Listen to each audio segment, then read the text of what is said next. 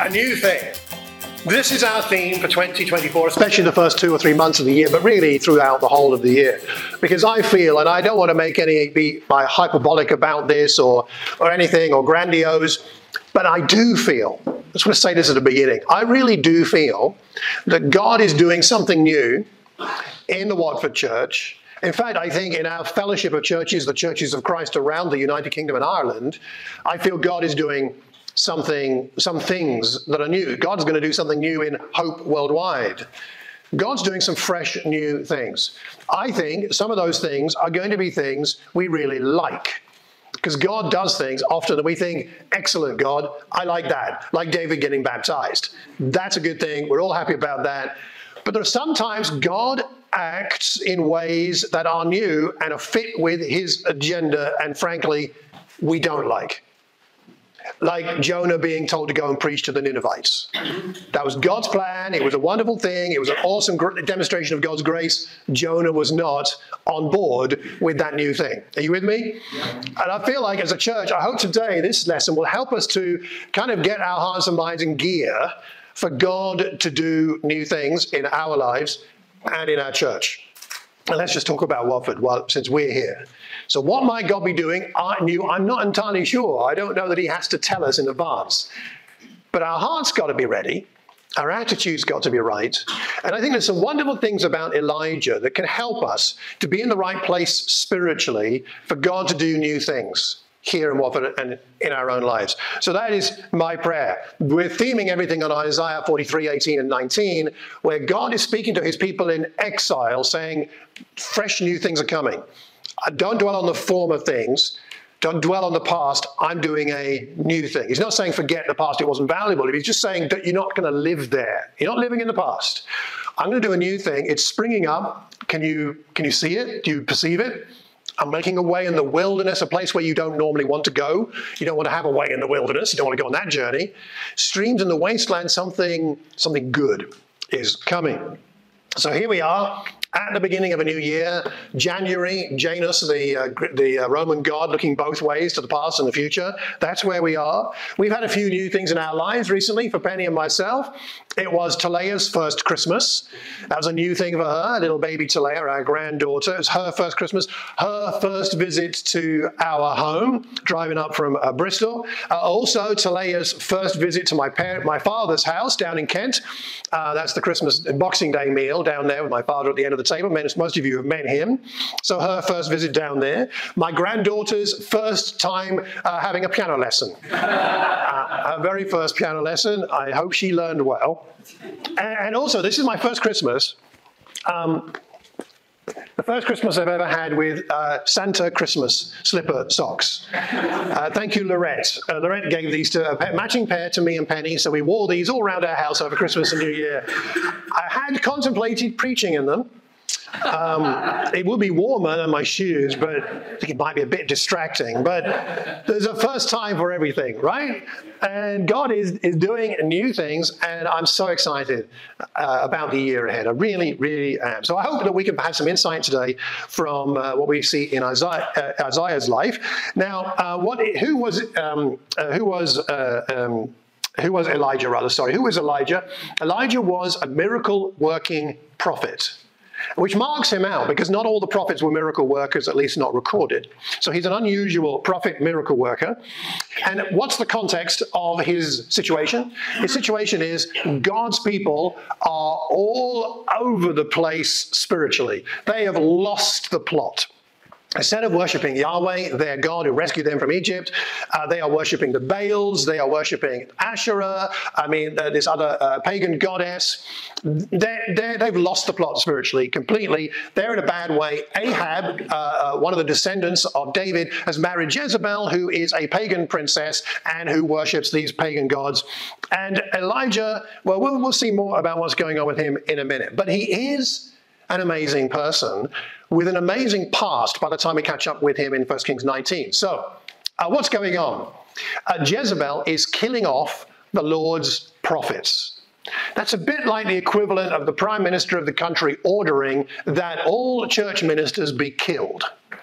Like there's a hunt on by the police and the army for every church minister in the country, systematically hunting them down and sticking a knife in them and making sure they are killed in the goriest way possible to dissuade anybody else who might like to be a minister of the gospel. And that may extend to the members, by the way, not just those uh, who are the ministers. But that, that's the kind of context, right? That's what's going on. I mean, if we were meeting like this, it would be like the police coming through the door and taking me off, or whoever's preaching, off to jail, and then you'd never see them again. You wouldn't know where they were buried or nothing. They'd just be killed. This is the situation. That's what's going on with, with Jezebel. And uh, Ahab, who's the king, goes to meet Elijah, and he says to him, "Is that you, you troubler of Israel?" Like, as, as if Elijah is the problem. He says, "I haven't made trouble for Israel. You and your father's family have. You've abandoned the Lord's commands, followed the Baals. Now summon the people, um, summon the uh, summon the people from all over Israel to meet me on Mount Carmel, and bring four hundred, the four hundred fifty prophets." So it's Elijah against four hundred fifty. Bring those, the prophets of Asherah, who eat at Jezebel's table. Not literally, but metaphorically, they're being supplied by, supported by Jezebel. So one against four hundred fifty. How do you like those odds? I mean, how would you feel? You against uh, one hundred fifty. And so then what happens? Uh, he gets up onto the uh, mountain. In fact, I have, let's see. He's up on the mountain with the four hundred fifty prophets, and we learn in chapter eighteen that there's a lot of dancing, and uh, the, the prophets of uh, Baal and Asherah, they slash themselves with swords. They're getting into a frenzy. They are calling on their God, and uh, Elijah is uh, taunting them. Uh, I'm not sure that's something we should imitate, taunting others, but he does taunt them. Uh, because th th their God does not answer. And he says, "Shout louder, surely he is a God." This is verse twenty-seven. "Perhaps he is deep in thought." Poor God, he's, he's deep, their God, he's deep in thought. Or he's busy, or he's traveling. He's popped out to the shops, you know. Maybe he's sleeping. I must be awakened. So they shout louder. They slash themselves. Blood flows from their own wounds. They're frantic prophesying. There was no response. No one answer. I love this phrase. No one paid attention. They're going into a frenzy. And people are like, mm, nothing important happening around here. Nothing to see here. It's just got boring because nothing's happening. Extraordinary. And then Elijah tells the people, come over, and he does a proper sacrifice and pours water over all the sacrifices three times. And then he prays. And when he prays, he asks God to reveal who he is to the people. And it says, fire of the Lord fell and burned up the sacrifice, the wood, the stones, and the soil, and also licked up the water in the trench. Now, I mean, it's one thing to have a fire that burns up the sacrifice and the wood, fine. But what about a fire that burns up the stones? I mean, this is a, not a normal fire. This is a divine fire. Nothing can stand in its way. And so this is what happens on Mount Carmel. By the way, I had a, uh, made a visit to Mount Carmel a few years ago with uh, with Penny, and this is the view from the top. This would have been Elijah's view, and the, the people up there and the prophets that were up there. Uh, they wouldn't have seen an airport, as you can see in the distance, but you know, that, this was the, the plain out there around Mount Carmel, very high spot you can see for miles and miles and miles, which means that all the Israelites within sight of that mountain, even the ones not on the mountain, would have seen that fire come down from heaven. And what would it remind them of? It would remind them of Sinai, the fire on the mountain. It would remind them of the fire that led God's people through the desert. God is once again with us. It would remind them of God's presence with them right there. So Elijah, a man who understood the power of God, the power of God to do the impossible, all on his own, when he didn't have any other prophets. He didn't have any other friends. He didn't have a church. He was alone. You know, one of the things that's testing for you and me, it's not hard to be, it's not hard to be a Christian when you're here and sitting in the fourth row next to another friend, you know, right? It's not hard to be a Christian. At least I hope it's not hard to be a Christian while you're actually at a church service. But generally speaking, that's not the hardest time, is it? It's when we are alone. when we're alone talking to a friend, when we're alone at work, when we're just, that's when it's harder. And I think one of the things about, that's amazing about Elijah is that he had that level of conviction, even when he was alone. And we need to remember that we are never really alone, are we? What did Jesus say? I am with you always, always. We're never alone. God may do some new things. They may be uncomfortable, but Jesus is with you. He's with you wherever you go. He's with you now. He's with you in your car. He's with you in your home. He's with you at your school. He's with you at your college. He's with you at your workplace. He's with you when you're having an argument with somebody. He's with you when you're being persecuted. He's with you always, to the end of the age. So what happens with Elijah and the people? The people now realize which side their bread is buttered and reject Asherah, and they say, the Lord, he is God. The Lord, he is God. And so Elijah's faith turns the faith of a nation.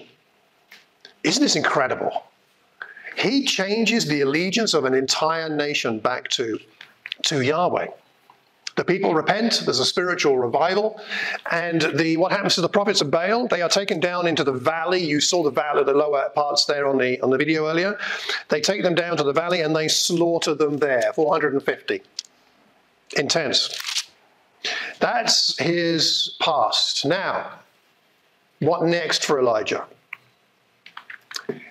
He has an encounter with Jezebel. And Jezebel says this, may the gods deal with me, if be it ever so severely, if by this time tomorrow I do not make your life like one of them, like one of the, the prophets of Baal or Asherah slaughtered down in the valley. I'm going to do that to you. Elijah's response, he's afraid and he ran for his life. I think that's quite an understandable reaction. I don't know that I would have done any different, frankly. He's terrified about what she says and what she plans to do. So what does he do? In chapter nineteen, he runs away, for, ran for his life. He goes to uh, Beersheba. He has a servant, but leaves him there. He goes a, jour a day's journey into the wilderness. He gets to a broom bush, bush, sits down, prays that he might die. He is in despair. Uh, this might be the mountain. Uh, that might be the cave he ends up in, which we'll talk about in a minute. We're not entirely sure, but that's certainly in that kind of area. That's where he's ending up, in the wilderness. He says this in verse four, I've had enough, Lord. Take my life. End it. Kill me now, before Jezebel gets to me. I'd rather you kill me than Jezebel. It'd be a much quicker death, I'm sure. That's how he's feeling now. He was the one saying, take those prophets down to the Kidron, take them into the valley and slaughter them. And the, the crowd went wild. Yeah, this is a fun time to be a, a follower of Yahweh. Let's go for it. And they go down and do that. And now he's like, no, no, no, no, God, just, just kill me. And God says to him when he's in the cave, he says, what's been going on? And he says, well, I have been very zealous. Have been. He says, the Israelites, you know those Israelites? Those troublesome people, they rejected your covenant. And I'm the only one left. They slaughtered all your prophets. I'm the only one left. You see where he is now? I was zealous, not so much now. And those Israelites, uh, you know, they're really problematic. I mean, they are the ones who caused all the problems, and they're the reason I'm here. And, and I'm the only one left. It's, uh, I don't know if he's clinically depressed. You can't make a diagnosis, right, on, through Scripture, but he's definitely in a very low place, right? Compare, especially compared to where he was. I mean, he, he had the mountaintop experience of all mountaintop experiences. And now he's in the cave, metaphorically and literally. He's in the dark. Do you ever feel like that? Do you have, ever have that kind of day? We have, as Christians, we have our mountaintop experiences. There are those times when we pray for something and it happens and we're like, God, I prayed it in faith, but I never actually thought it might happen. And you've answered that prayer. Miraculous prayers answered. I remember praying for my fiancée, Penny, before she was my wife, and praying that she would become a Christian. And there were so many reasons why it shouldn't work. And she became a Christian.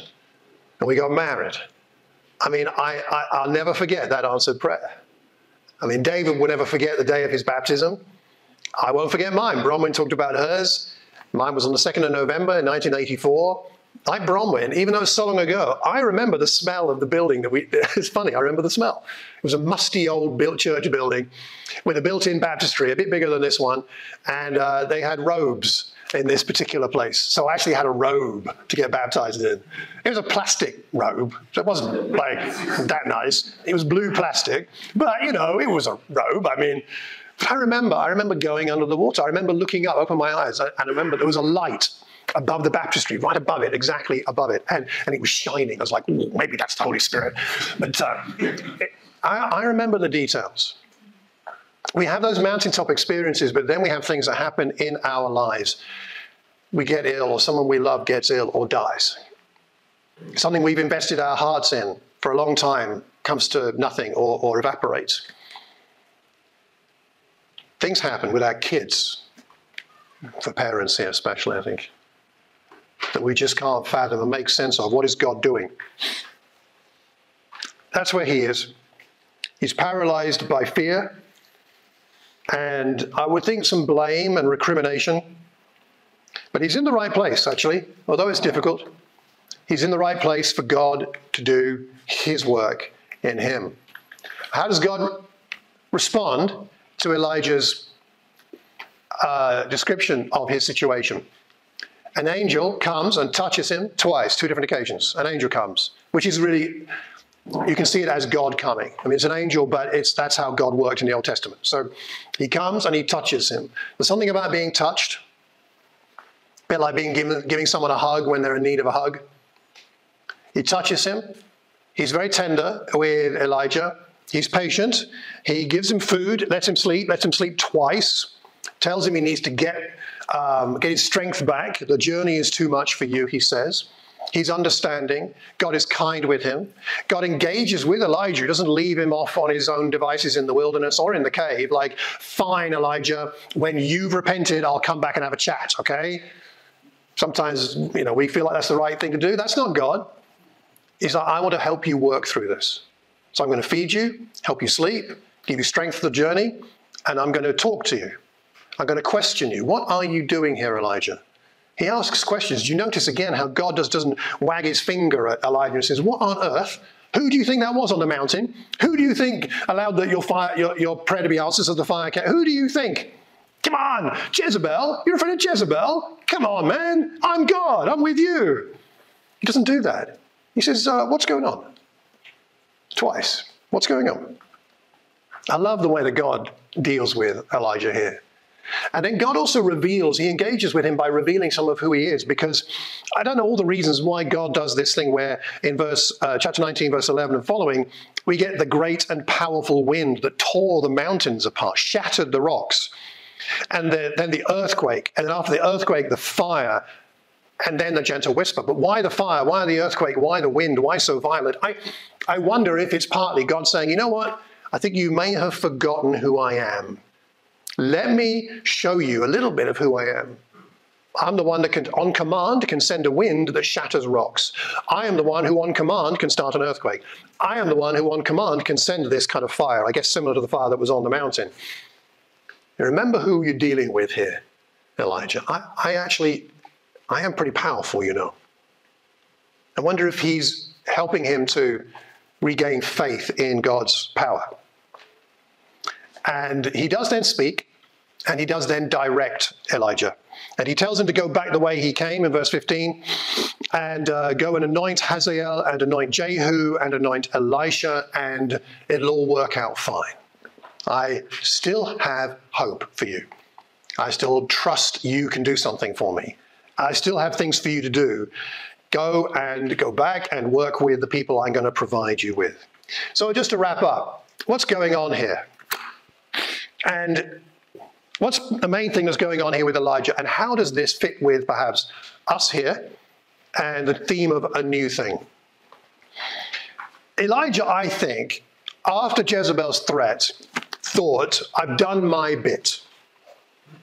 And I've done a lot. I mean, he's done more than any of the other prophets of his day. So he's done a lot. He's had a great impact. And I think he feels like, okay, Jezebel's after me. Fine. I mean, my legacy is good. You know, But God still has something new for him to do. He's not ready for it. He's got to anoint two, uh, two leaders, and he's got to anoint Elisha, who's going to be his successor. He's got more to do. God isn't finished with him. He's not yet ready. He needs that downtime somehow for God to then be able to redirect him to a new thing. Something's going on there. And I think the issues are focus and openness. He's lost his focus and he's not open to God doing new things in his life. He regains his focus on who God is, and he regains a sense of openness to God doing something new in him. And when our eyes, when my eyes, when our eyes on, are focused on the wrong things, we cannot see God. And we cannot see God doing new things. And we can't see the way that we can cooperate with him in those new things. But when our focus is on Jesus, then our eyes are opened to what God can do. We've got to get our focus in the right place first. Um, someone pointed me to this very cute video of a little puppy who's been brought up with rabbits. And as a result, the puppy hops like a rabbit. Very cute, huh? You know, that's a bit like us. We tend to behave like that which we allow to influence us the most. We become more like whatever has our attention. It's up to us to deliberately put our attention on Jesus. No one's going to do it for you. No one's going to do it for me. We can help each other, and we should.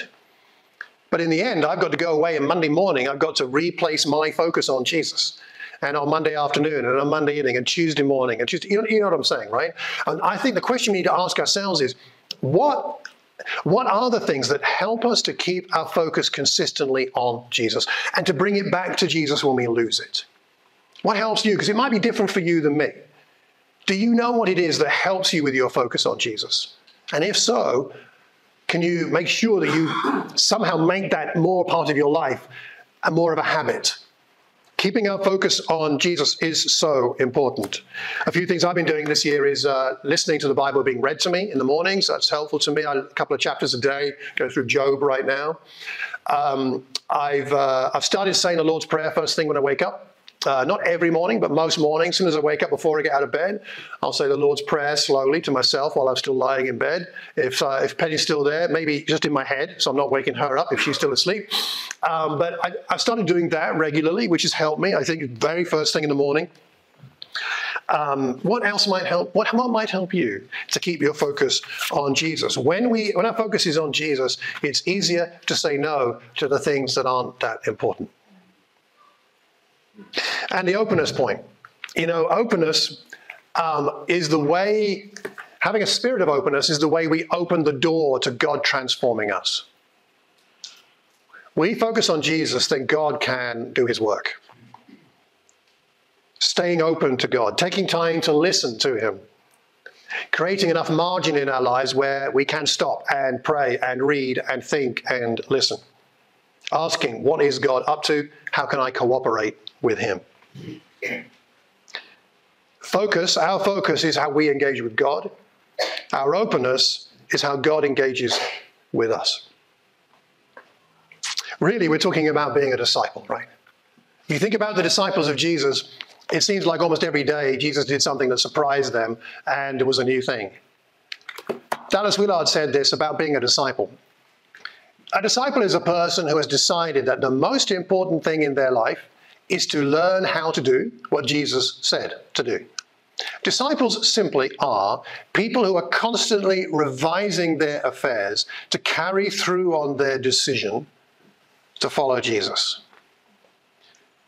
Constantly revising their affairs. What better time to do that than the beginning of the year? As a church and personally. Perhaps we need to take more time in January than we might think. You know, we can rush into the new year, right? And we make we use resolutions, or we just we got busy again.